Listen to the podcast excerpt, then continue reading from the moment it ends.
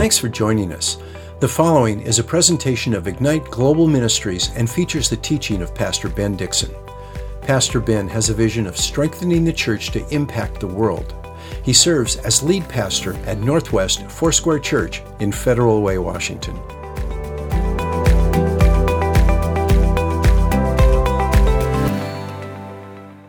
Prayer has a context, and it's important that we understand the context for prayer has a lot of other elements that we've often called prayer. We've called thanksgiving prayer, confession prayer. We've called all these things prayer, but they're actually not prayer or what defines it, but they are often what is involved in the context of prayer, of us making requests before God. So I wanted to clarify that, build a foundation, and I want to continue to build upon what we already talked about.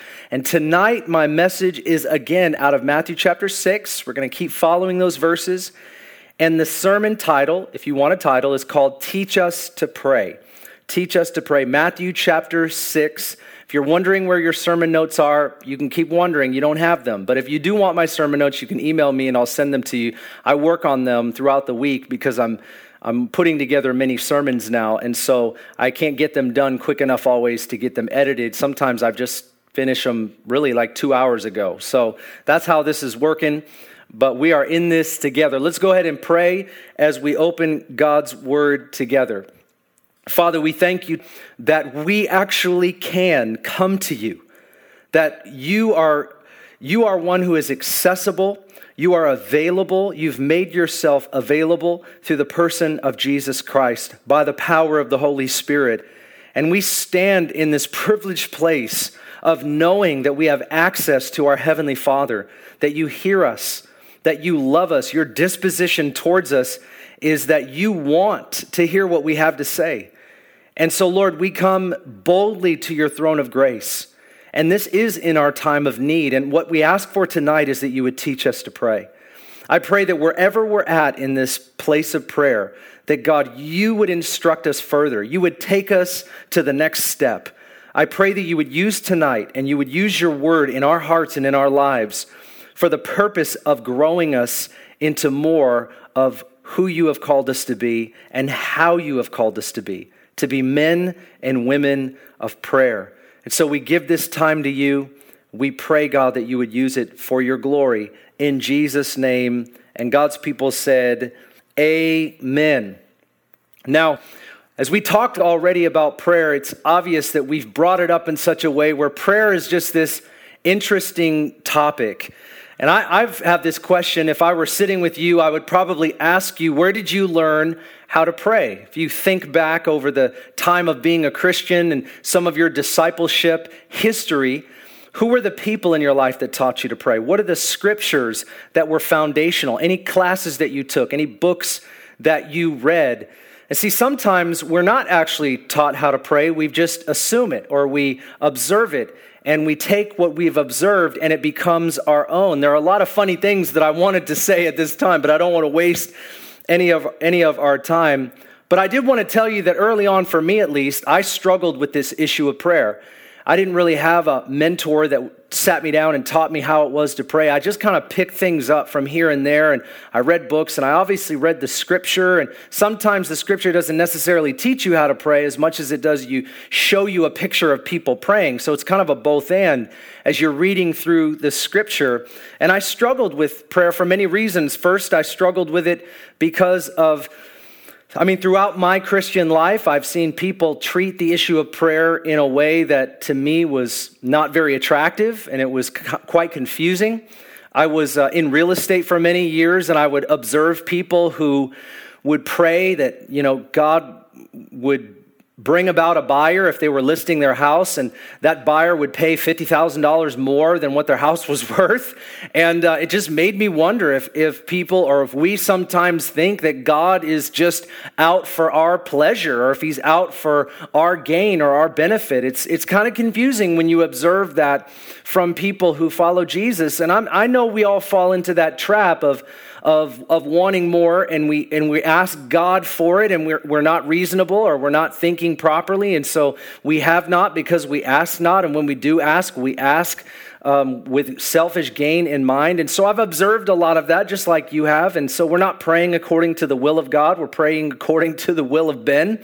And I've, I've struggled with prayer because not only have I done it, but I've observed it a lot. And I think actually non Christians have seen this in the lives of Christians. And so we certainly want to take that into view because we have picked up models and we have picked up ideas or ideology, not always theology, from other people. And we've practiced that in this thing called prayer. And so it's caused me to struggle. Maybe it's caused you to struggle a little bit. Sometimes I've struggled with not knowing if God was going to answer my prayers. I believed that He heard me, I believed that He had the power to answer me.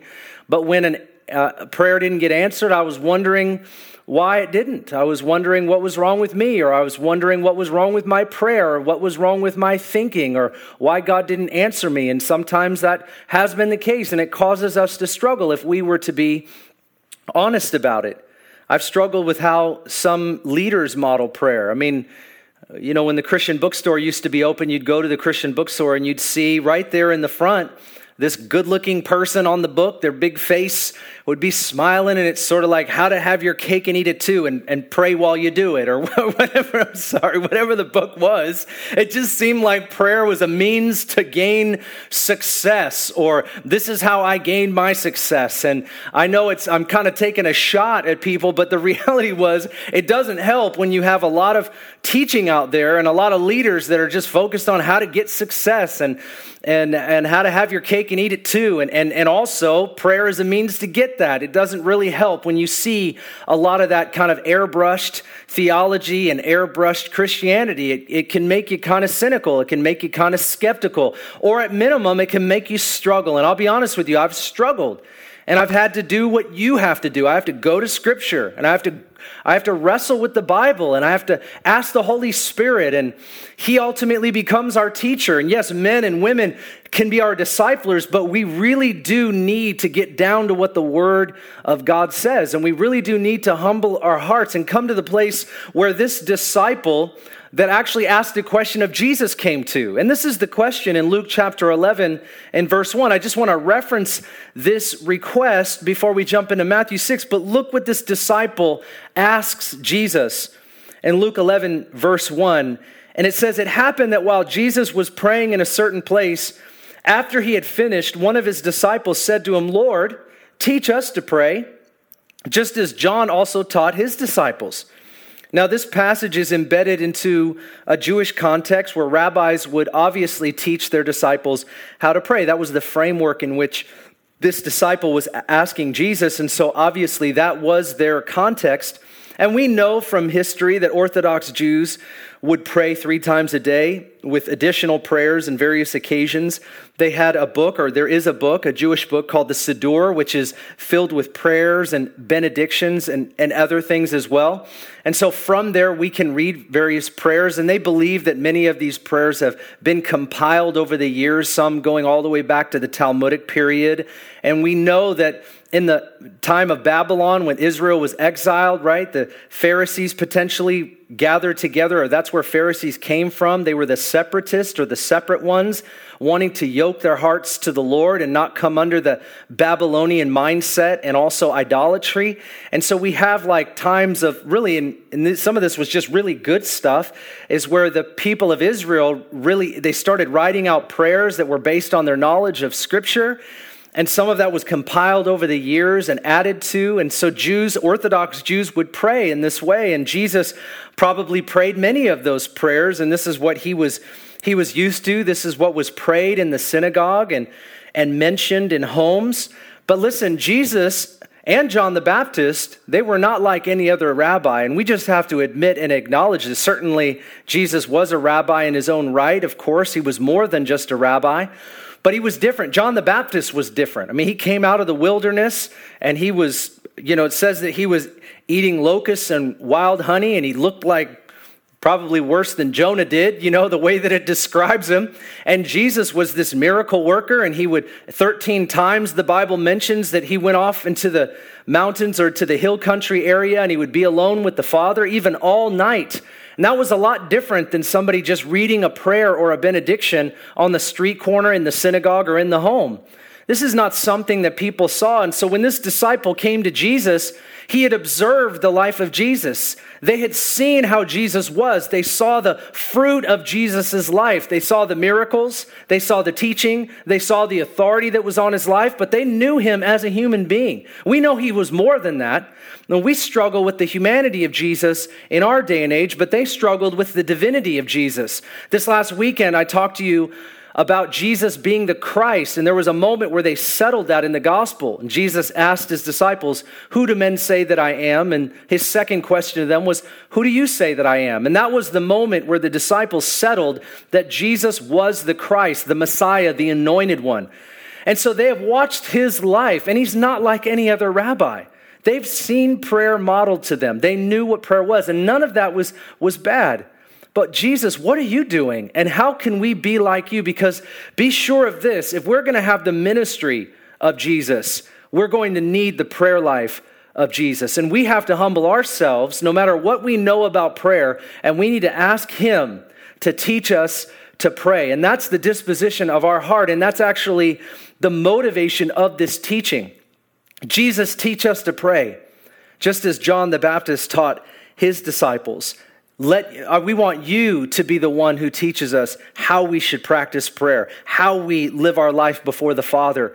Because Jesus had this same, this fruitfulness that flowed out of him, and it was all connected to his prayer life. They wanted to know how to pray.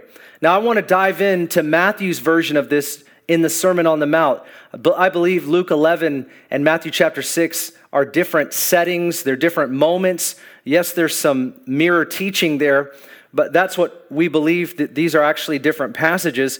In Matthew chapter 6, verse 5, I'm going to read to you the first couple verses that we read last week, but then I'm going to follow it up with what is historically called the Lord's Prayer, but it might be better said the disciples' prayer because Jesus was actually teaching his disciples how to pray.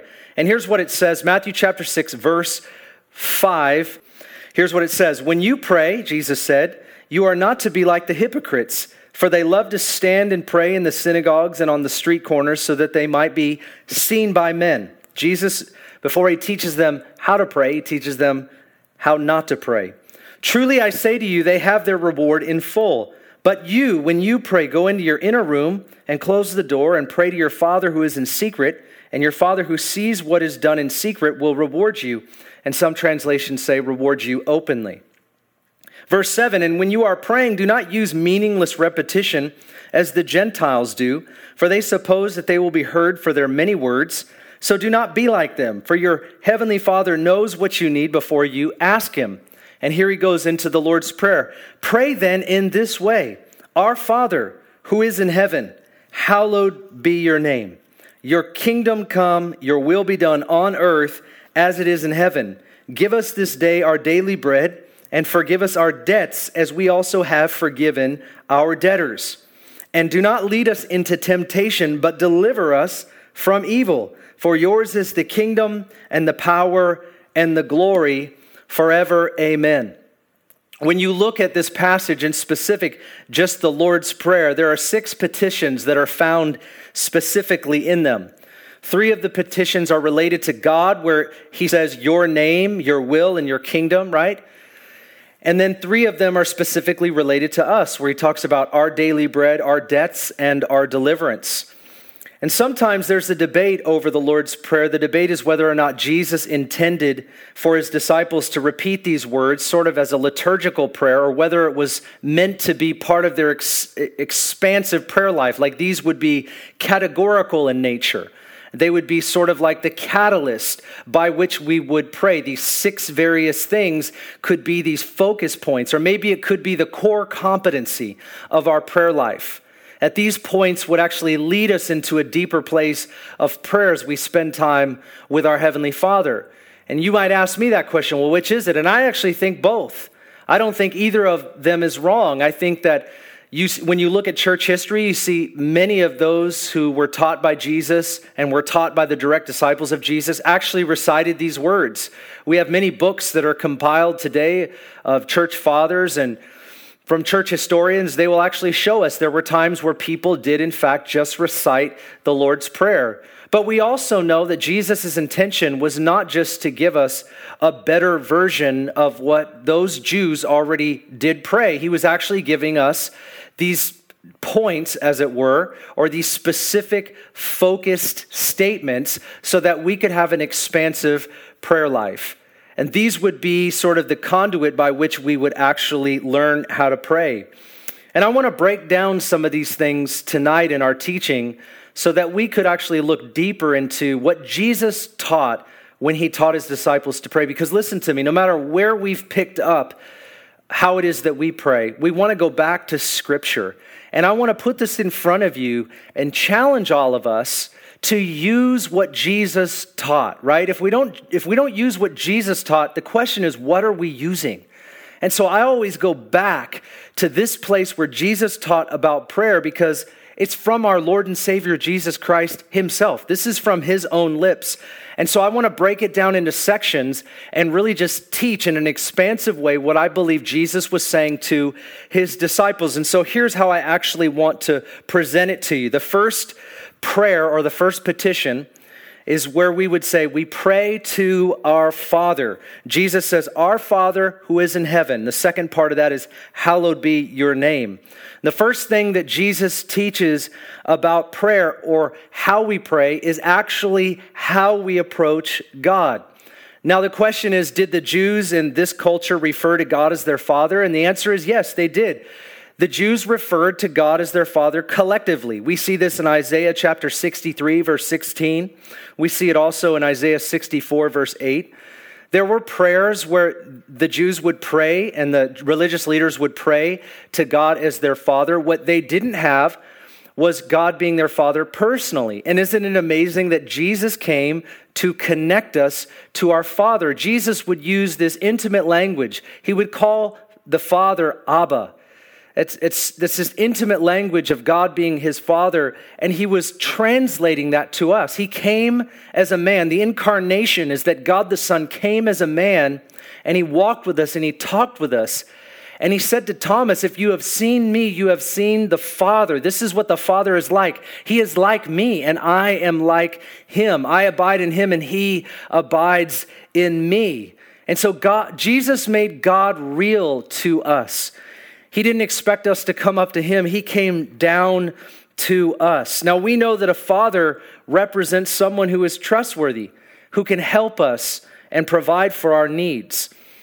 Now, our, we may not have that story when it comes to our earthly father, but isn't it amazing how God embeds truth even in the structure of family? Now, I know in our society today, it seems like um, a lot of what the enemy is attacking is the structure of family. That is obvious to us. We see that. Uh, we see that from everything from trying to bend the idea of gender, that male and female doesn't matter, and, and uh, we know that that's just not the case, but we know family speaks of relationship and how God wants us to be with Him, to relate to Him, to be close to Him. And Jesus came to permanently secure that kind of relationship.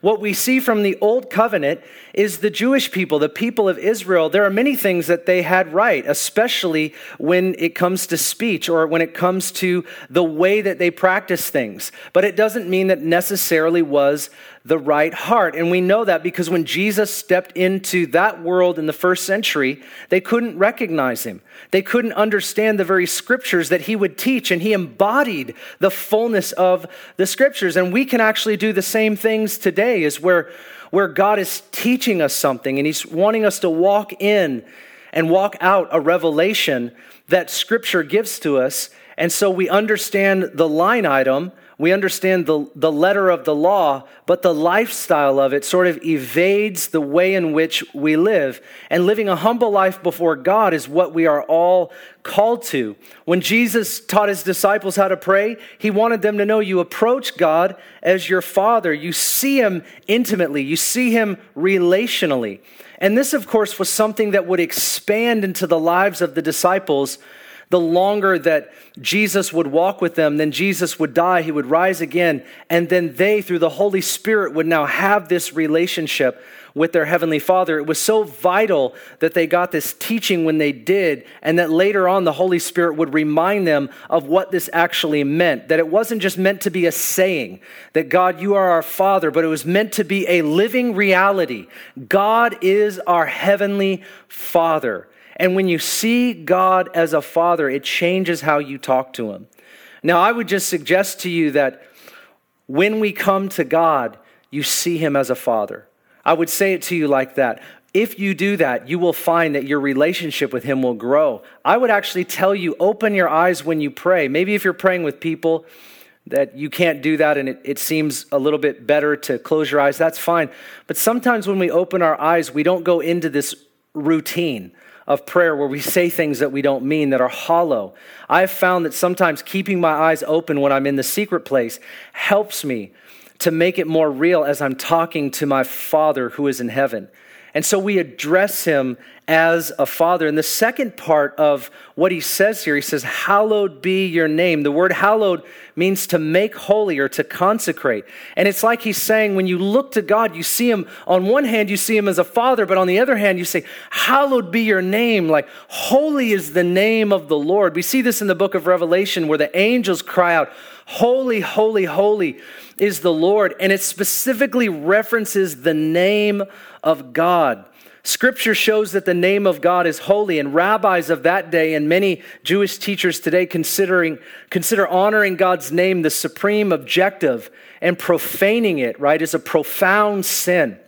The name of God is to be revered. And so, on one hand, you have this relationship with God, and we approach Him as a Father. And on the other hand, we approach this awesome creator, wondrous God, majestic in all of his ways. And you hold that tension. Isn't that an amazing thing when you look at the Lord's Prayer? It starts with this tension of relationship and the majesty of God, where you see him this way and, and, and you hold that tension in your heart. This is wondrous privilege that we could even come to you on one hand, but you're, you're our Abba on the other, right? And we always stay in this place of tension when we enter into a place of prayer. And don't you know that tension? I know you do. That on, there are days where you're focusing on the majestic creator and you're, you're awed. You're, you, you just have the awe of God, the fear of God on your life. But then there are other days where you're just intimately drawn to him through the Holy Spirit where he's Abba. See, he's always both, but there are days, friends, where we are growing in our revelation of who he is. And when we do, we need the, that deepening work of the Holy Spirit to reveal to us who God is. And we will forever be learning that. And it's just amazing amazing how one little sentence can say two amazing things that we could literally just park right here and talk about the entire time. It's saying, You are our Father and you are sovereign God. And there's something that I can know, and you've revealed yourself to me, but then there's something that I can't know, but I stand in awe of. This is who you are. Isn't it a privilege to stand before God? Aren't you smile? Go ahead and smile right now. You get to stand before God. It's so amazing. Jesus says so much in such a little statement, doesn't he? Our Father who is in heaven, hallowed be your name. The first thing we learn here is we pray to our Father. The second thing we learn is we pray for God's will on the earth because he says, Your kingdom come, your will be done on earth as it is in heaven. One day I heard the Holy Spirit speak to me, and this is insert a revelation that I had.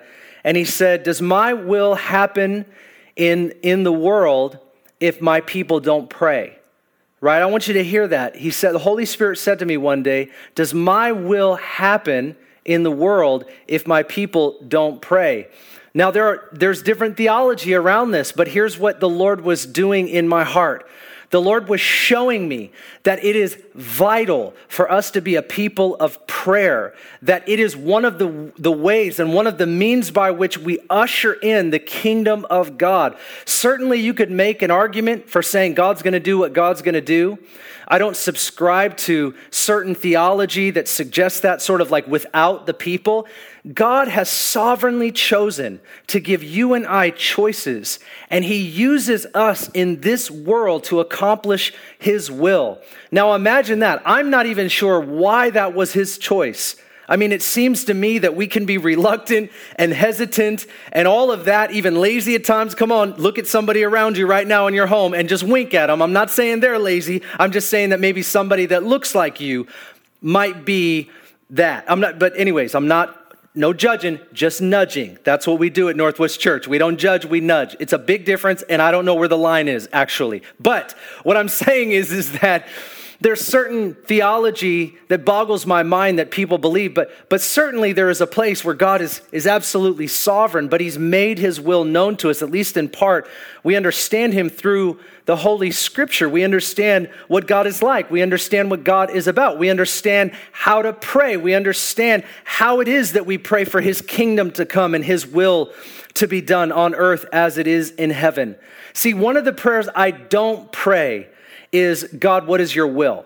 All right, I don't pray that. Now, maybe in a specific situation where I'm unsure about what God is doing, I might say, God, what do you want to do? What are you doing? Now, in that situation, I would ask God to speak to me about his will. That, that would be absolutely appropriate. But there is so much about God's will that is written in this book that we are not supposed to be confused categorically. Now, specifically, we don't need to be confused, but we need to be pursuing God to understand his will. And we know this from scripture because Paul says to the Ephesian church in Ephesians 5:17, he says, "So then do not be foolish, but understand what the will of the Lord is." It, we need to understand the will of the Lord, and we do that first through scripture, and secondarily, we do that through praying. God calls us to pray for his will to be accomplished on the earth. And then he calls us to live it out and act it out. That's why he's invited us into this. See, listen, to me, one of the great evils of our times is how people are putting down prayer and acting as though it is a passive act on the church's part to be people of prayer.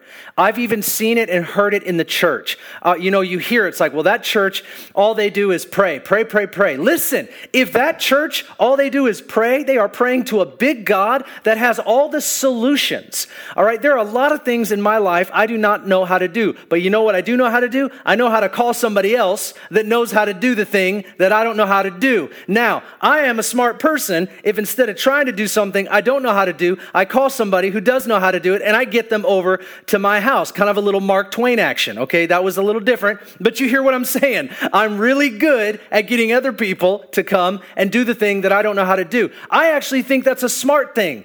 God knows how to do everything. In fact, God knows what is supposed to happen. And a lot of times we mess it up. And so it's really powerful for us to be a people of prayer who are asking Almighty God to accomplish what He intends to do from the beginning. And for people to suggest or say, whether directly or indirectly, that that is somehow being passive is absolutely crazy. It's unscriptural, it's not biblical, and we need to boot that out of the church as quick as it came. Whenever you hear somebody even suggest something like that, you need to let that not become a stronghold in your mind. On one hand, we want to be a people of action. We want to be, be a people that preach the gospel. We want to be a people of good works. We want to be a people of good news, all of that. But we have got to become a people of prayer. You say, Ben, why are you saying this so passionately? Here's why. Because Jesus told his disciples, that's you and I now. He said, Pray that your will would be done on earth as it is in heaven. Now we've got to make a decision. Either he wanted us to pray that because our prayers mattered, or he just wanted us to say some kind of religious routine line. Now, I tend to think that Jesus taught us to do something because it was vital to his mission. That's what I believe. I believe that Jesus was into teaching life changing principles and he wanted his disciples to practice them because it was part of the mission that he was entrusting into their care. I don't think he was just saying it because he wanted them to do something on Sunday or Saturday or whenever. He wanted them to actually live in something that was spiritually dynamic and transformational. So we've got to make a decision. Either he meant it or he didn't mean it. Either he meant it because we were a part of something that is massive, that is incomprehensible, or we are just part of some religious routine where we are saved to sit. And you know which one I think we're a part of. And so I just want you to go ahead and touch your neighbor's knee if it's appropriate and say, You heard what he said. All right, that's what I want you to do. We're getting we're having a little fun tonight. I'm not sure if it's fun in your home yet, but just go ahead and smile at somebody if anybody's, and if you don't have anybody, smile in the mirror and look at yourself. That's awesome. Anyways, look what Jesus said here in 1 John chapter 5, verse 14. Okay? Uh, I got to have a lot of funnies because there's nobody in here. All right? So I'm laughing at myself. Laugh at me too. I'm letting you. It's all right. 1 John chapter 5 verse 14. Listen what John said. He said, "This is the confidence which we have before him, that if we ask anything according to his will, he hears us." Now sometimes you'll hear me say this. God loves us, God hears us, and God responds to us. You know why I say that? I say that because of this verse. If we ask anything according to his will, he hears us. And if we know that he hears us in whatever we ask, we know that we have the request with, with which we have asked him. Now, listen, this is talking about the will of God, and it is talking about the response of God. The part that is lacking is the asking of God. He, he says to pray, Your will be done on earth as it is in heaven. And this is what we need to set our hearts to is that we have got to pray for God's will. What is God's will? God's will is that he would that none would perish but that all would come to a saving knowledge of Jesus Christ that all would come to repentance. So we want to pray for I'm getting ahead of myself. Next week we're going to talk about intercession, right? And we're going to talk about what God's will is clearly when it comes to the place of prayer. I just wrote a whole document of all the things that we're supposed to pray about and all the people we're supposed to pray for and we're literally just going to get into that.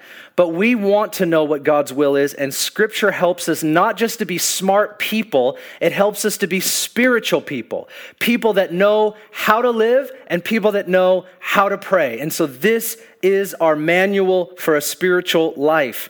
Jesus then goes on to say, we pray for God's provision. This is where it shifts from God to us, where we're asking God for something for ourselves. Give us this day our daily bread. And notice the plurality of all of these petitions. Give us our. So it's always thinking about not just me, but us. And I think that's really powerful.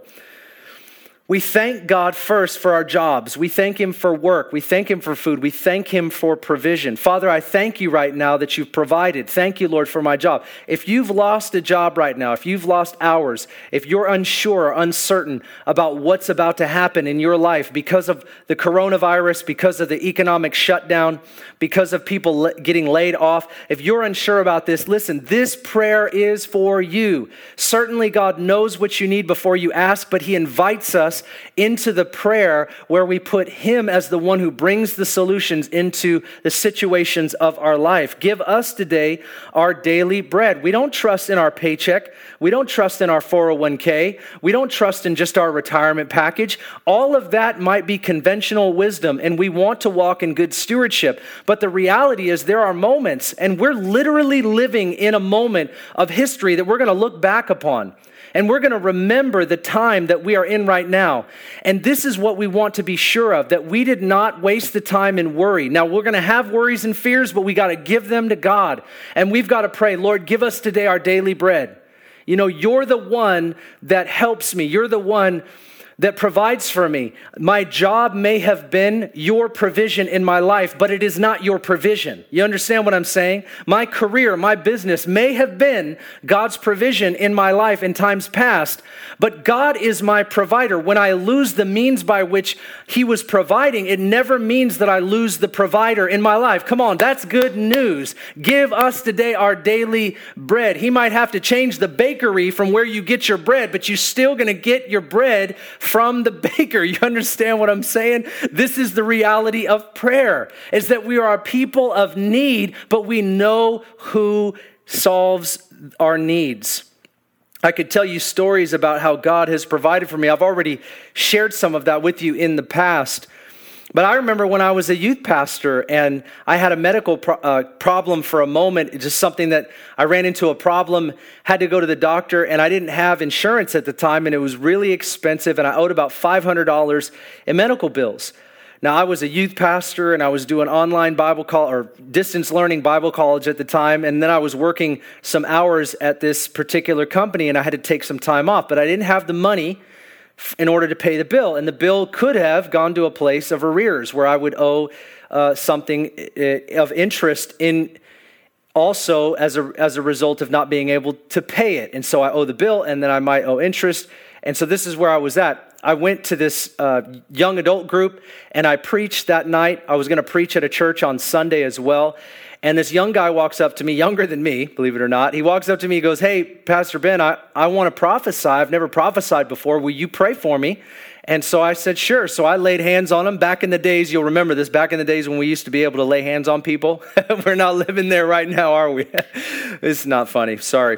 All right. So I laid hands on him and I asked the Holy Spirit to fill him in such a way where he would prophesy. After I got done praying, the guy sort of looks up at me and he goes, Hey, would you mind if I shared a word with you? And I said, Yeah. And I asked him, Have you ever shared a prophetic word before? And he said, No. So he shares his word to me. Literally says, in three days, God's going to provide for you all of your needs. Everything that you need, God's going to provide for you in three days. All right, it was Thursday. So Friday, Saturday, Sunday. Sunday, I go to this church to preach. And this is exactly how it happens. I walk into the church, I'm getting ready, getting all my notes and everything together. And I'm sitting down on the second row and I'm, I'm just compiling all my thoughts. This guy walks up to me and he gives me an envelope. And I said, Hey, what's this? And he goes, Hey, I was supposed to give this to you last week. Now, think about that. Coincidence? I think not. Now, I've been praying, God, provide for me. I've been asking God, give us today our daily bread.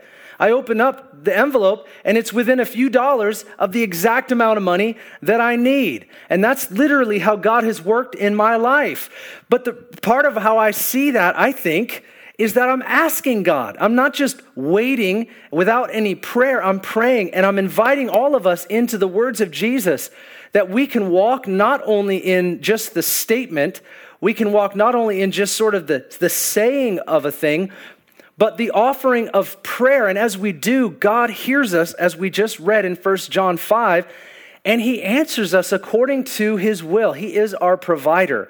When we press into prayer, God responds to us and provides. And if you're in that place, I just I'm just asking you to press into God. Let this be that time where you are pressing in. You say, "Ben, I've been pressing in. Keep pressing in. Stay pressing in. Don't back off." This is not a time to back off. This is a time to stay in a posture where we are leaning in and we are pressing in because He actually will not only hear us, but He will provide for our needs. We see also Jesus goes on to say, Forgive us our debts as we also have forgiven our debtors. So we pray for God's forgiveness in our life.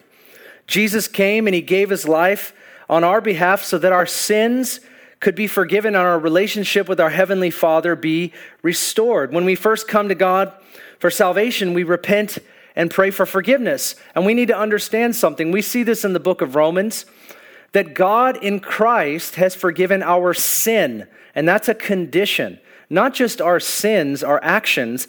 God in Christ, Jesus paid for the condition of sin, which is like the root system by which all of the actions of sins come. And we need to understand that. So when we repent and give our hearts to Jesus, we are forgiven of our sin. And so all of those sins that come out of that root system, those are covered, those are atoned for. That's what Jesus paid for, right on down to the root system. And this is so vital that we understand that it's not just about the things that we may say, oh, I shouldn't have done that, or things we do. It's the actual rotted condition. And he gives us a brand new heart. He writes the law of God on our hearts. It's not just outward adherence to the law, but now we have the Holy Spirit living inside of us. And the law of God by the Spirit of God is written on our hearts where we can walk out the newness of life. We have a new nature, and we are forever learning how to walk in the nature that we have been given as we have repented and given our hearts to Jesus. This is so important because our sin has been forgiven salvationally, but relationally, we still walk with God in such a way where when we do something that is not in keeping with who He created us to be, it's not in keeping with the new nature that God has given, given to us in us being born again, that we want to continually ask God for forgiveness for those things which we grieve the Holy Spirit. And it's important for us to realize this is relational forgiveness, not salvational forgiveness. And so he actually connects the two forgive us our debts as we forgive our debtors. And that really is where the revelation of forgiveness for our fellow man comes from. For us to forgive others comes from the revelation of being forgiven. Forgiven people forgive people. Unforgiven people don't forgive people. And if they do, it's, it's very rare. And it may not be what Jesus says forgive your brother from your heart. It takes a transformed heart to forgive people, to release them of the debt, to let it go and give it unto the Lord. And what I believe about forgiveness is so vital for us to get. I just have met so many people that struggle with their salvation. Hey, Ben, if I've backslidden, if I've sinned and I knew I shouldn't have, am I still saved? Yes. You know, this idea of losing your salvation, uh, listen, I don't believe in losing your salvation at all. And I know some of you are going to open your mouth, but wait, I need to say this. I do not believe that you can lose your salvation like, like oh, where are my car keys? I, I, I lost them. They're in my other pants pocket. Where's my salvation? I, where did I put it? You know, the, the idea that you can lose something so serious as salvation is just sort of an odd idea. The real question is can you choose to renounce Christ after becoming a Christian and walk away from him? Yeah, I believe you can do that. What does it take to do that? I don't know, a whole lot more than I understand. But sure, is it possible? Absolutely. There's some ifs in there. There's some passages in there. There's a debate over this. this is not what I want to get into tonight because I would come to you and present the entire argument but that's not what I'm doing tonight. I'm just simply saying that people that struggle with their salvation and they say, I don't know if I'm saved because I'm backsliding and I'm, I'm sinning and I'm doing things that I shouldn't. Listen, park it. This is what we need to remember. We are not saved by how we behave, we are saved by what we believe. I always ask people, Do you believe in Jesus? Yes. That is your salvation. It's a confession of Jesus Christ as Lord, and it's a giving of your heart. And you are living in repentance every day. But you don't just lose something and then get it back, and lose something and get it back. We are saved by the blood of Jesus Christ, not by our own works.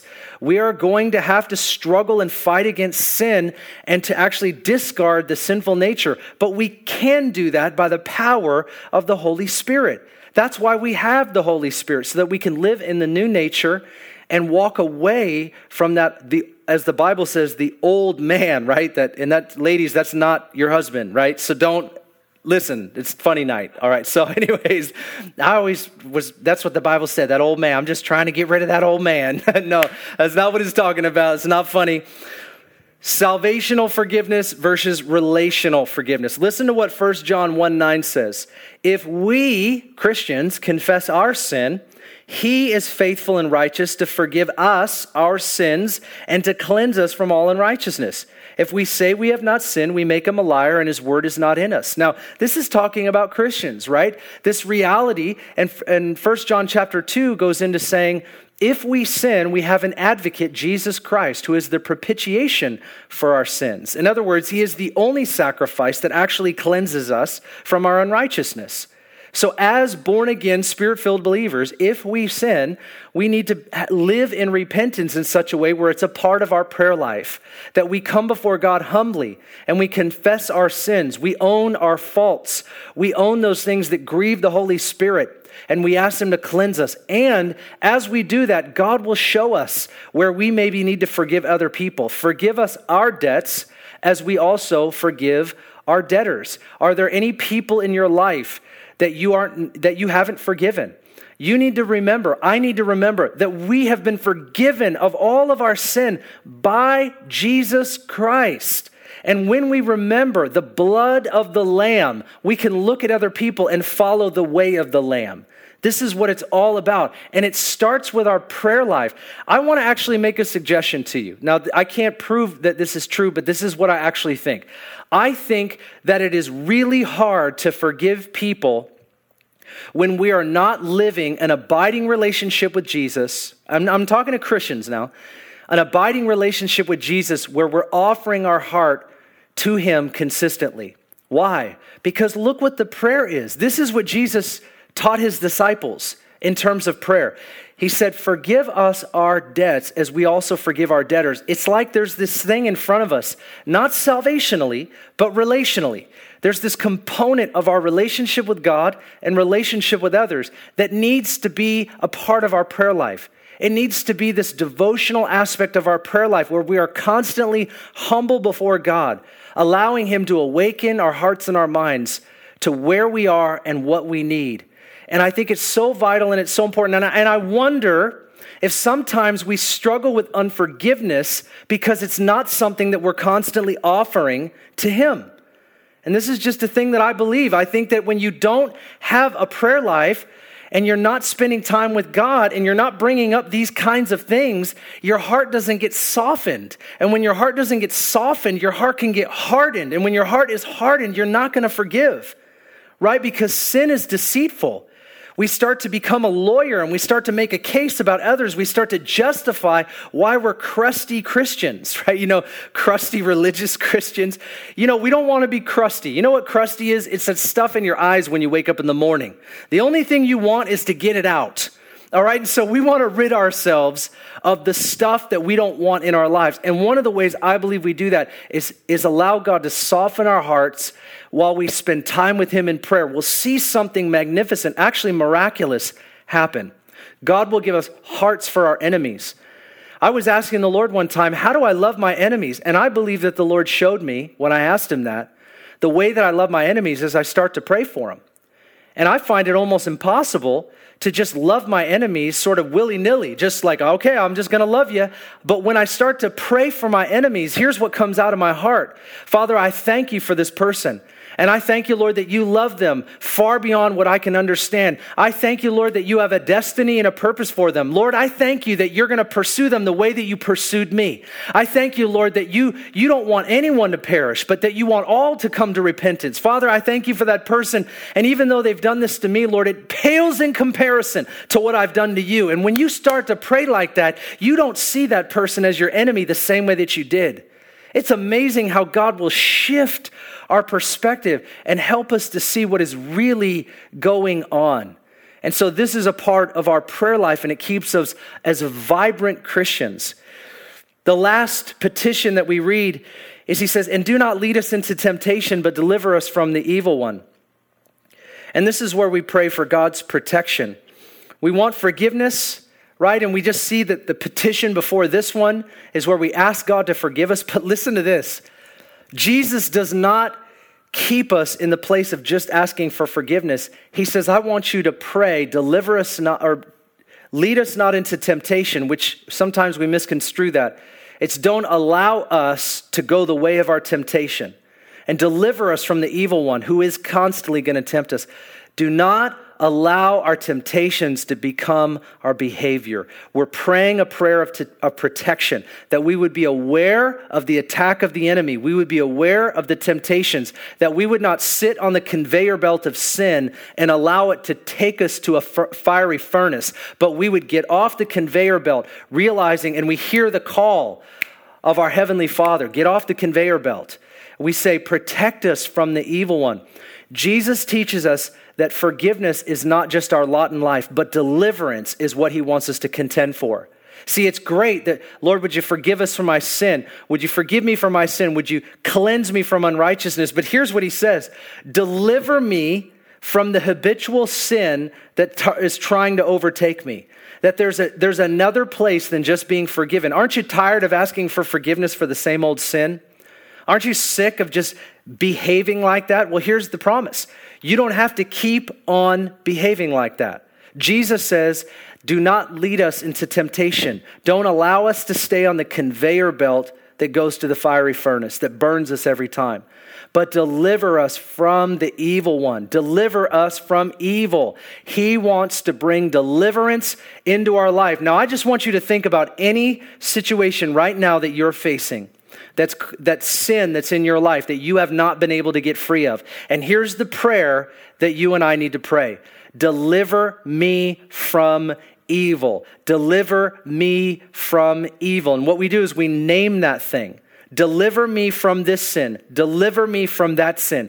This is not who I am. My behavior is not my identity. You created me in Christ Jesus and you prepared for me good works in advance that you've called me to be like your son and not to be like this. You've delivered me from my sin. I'm alive to God in Christ, and I am dead to my sins and my transgressions. I put to death the sinful nature and the deeds of the flesh. I'm alive to God in Christ. Deliver me from everything that says otherwise. This is part of our prayer, and we stand on the promises of God that we have in Scripture that tell us who we really are. And anything in our life that is less than us living out who we really are, any sin, any habit, any pattern, anything that looks like, that doesn't look like Jesus, we pray for deliverance.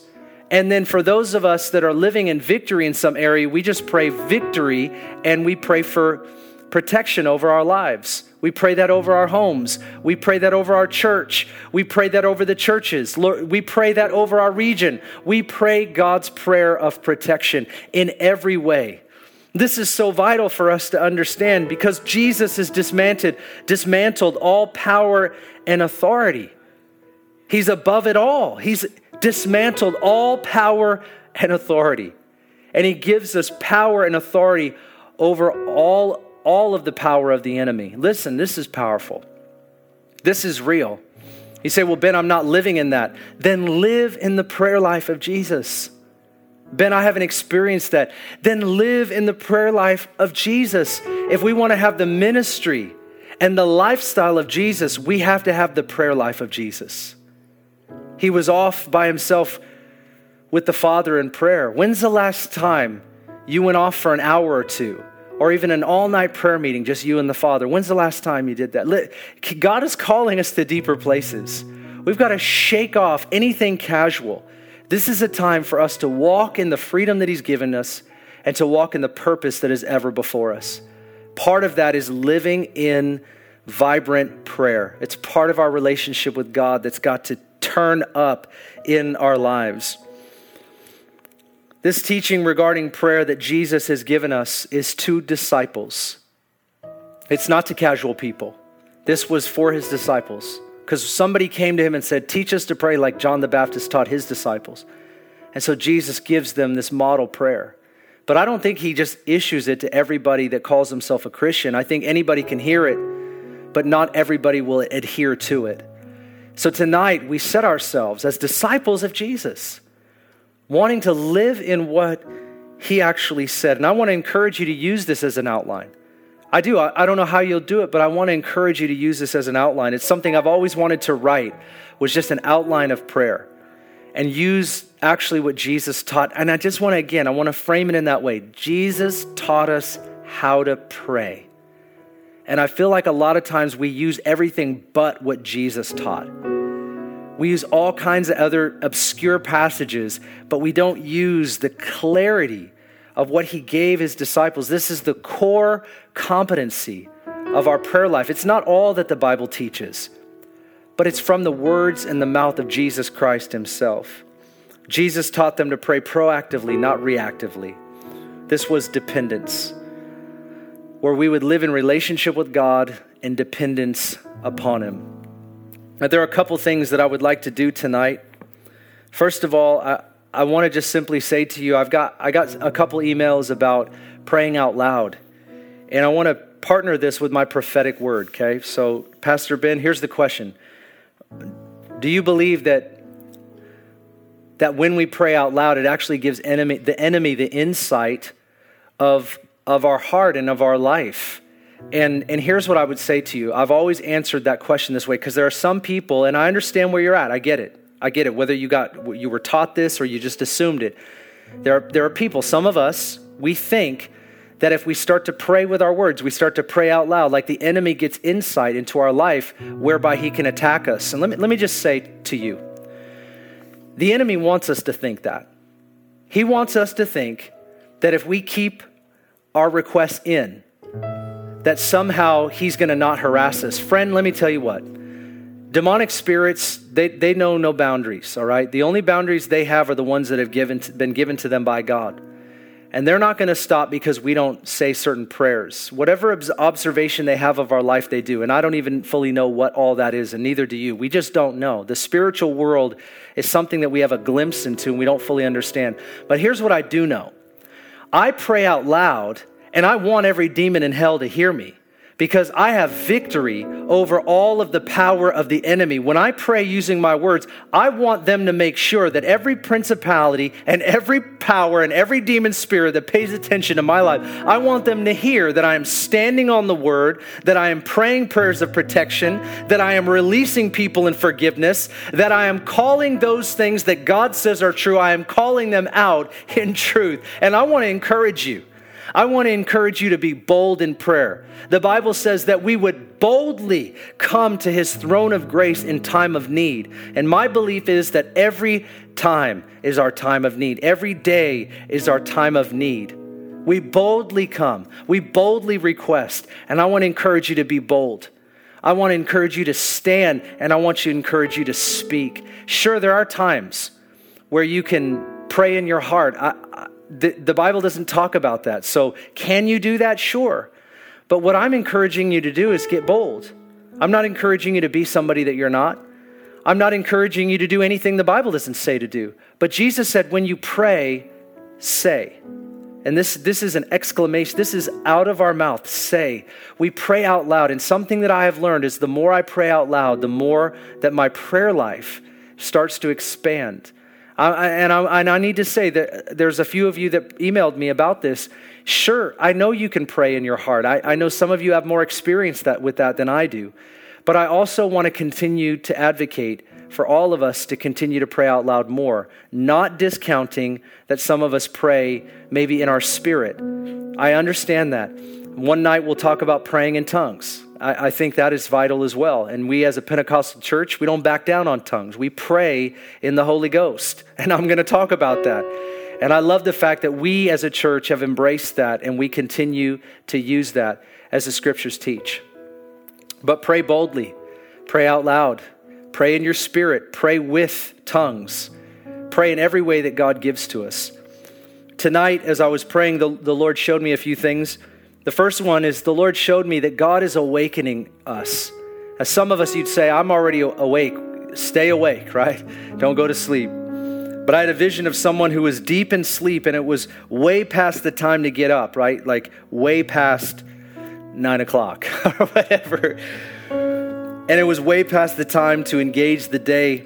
And the sleep was so deep that it would, uh, it would take something serious for this person to wake up.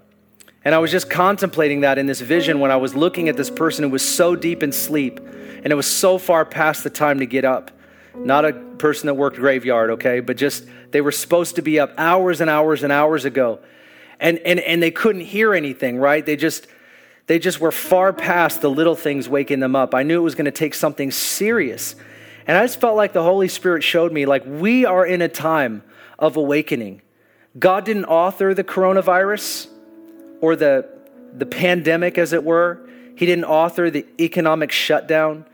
Those things weren't necessarily authored by the Lord, but God wastes nothing. And in this season, I believe God is awakening us to be alive to God in Christ Jesus. And I want to say to you tonight if you've known it, man, you just want to own it right now. If you felt like, man, I've been asleep far beyond the time that I should have woken up, and I've pushed it off. I've had idols in my life. I've loved other things more than I've loved the Lord, more than I've loved time with Him, more than I've loved sharing about Him, more than I've loved testifying about Him, worshiping Him. Seriously, if Jesus isn't first in your life and you've lost your first love and you feel like, man, Ben, you're talking to me.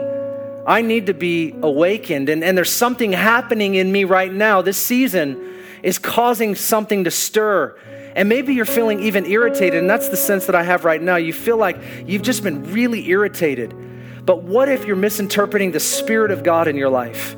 Where the Holy Spirit is actually trying to wake you up. Don't take it the wrong way and don't misunderstand me. It doesn't mean that you don't know the Lord and it doesn't mean you haven't loved the Lord, but it means that God has something for you and you haven't been, to, been alive to it. I just believe we're supposed to pray tonight for you, whoever you are. And as you pray, I believe God will accompany this prayer of surrender with his power. And when God accompanies our prayers with power, friend, we wake up. we wake up and go, Where have I been? Oh God, where have I been? The Lord's going to do that tonight for somebody. So, Father, I just thank you right now. If that's you, just pray with me. I thank you right now. I yield to you in this moment. I offer you my life as a living sacrifice. I acknowledge that, Lord, I have not been living in a way that is in keeping with your sacrifice.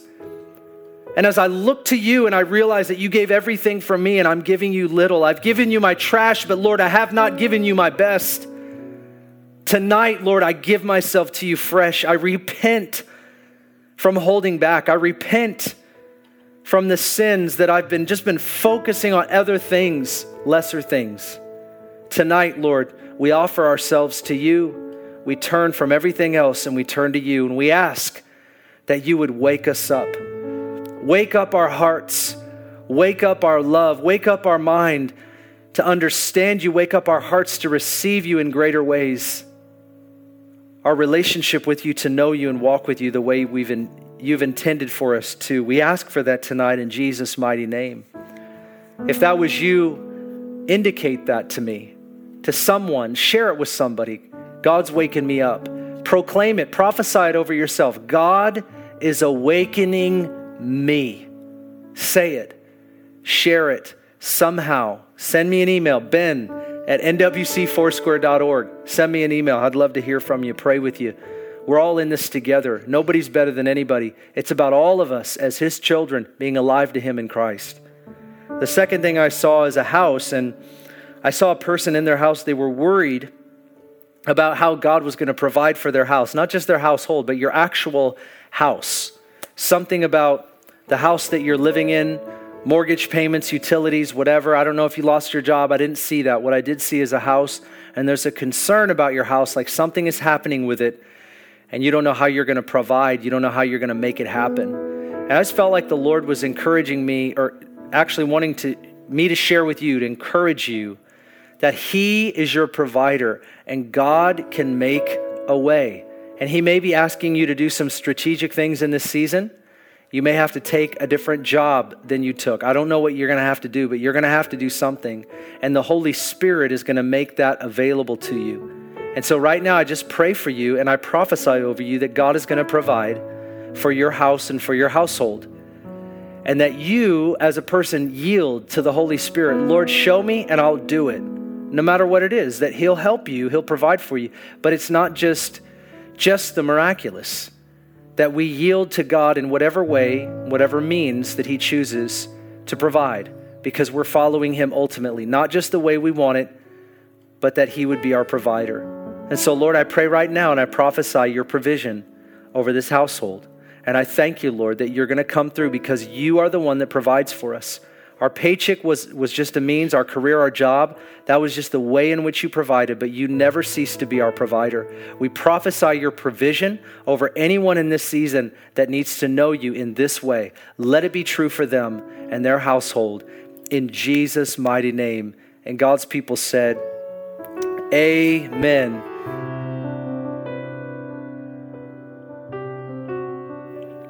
Father, we pray that you would awaken us. We worship you tonight. We declare that you are worthy of our worship, our whole life being offered to you, just as your whole life was offered for us. We celebrate your sacrifice. But Lord, the way we worship you is by becoming a living sacrifice to you.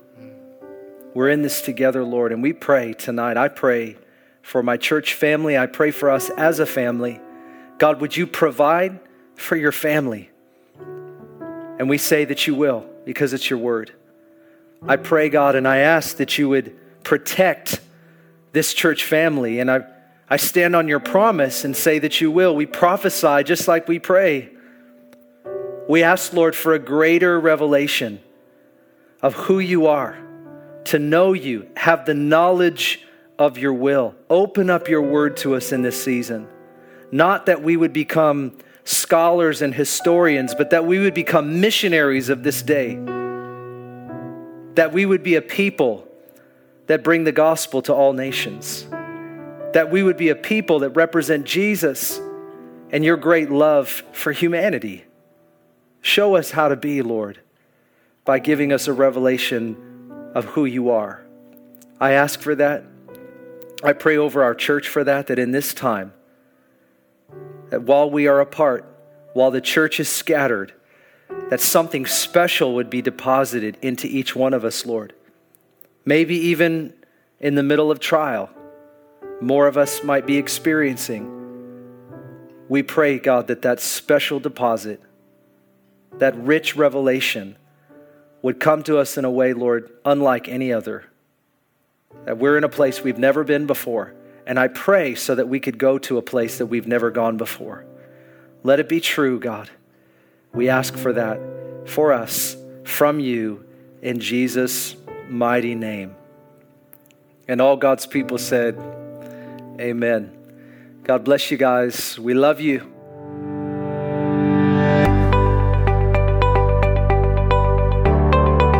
Thanks for listening. If you'd like more information about Ignite Global Ministries, please go to our website, igniteglobalministries.org. While there, check out our Immersion Discipleship School and the books Pastor Ben has written.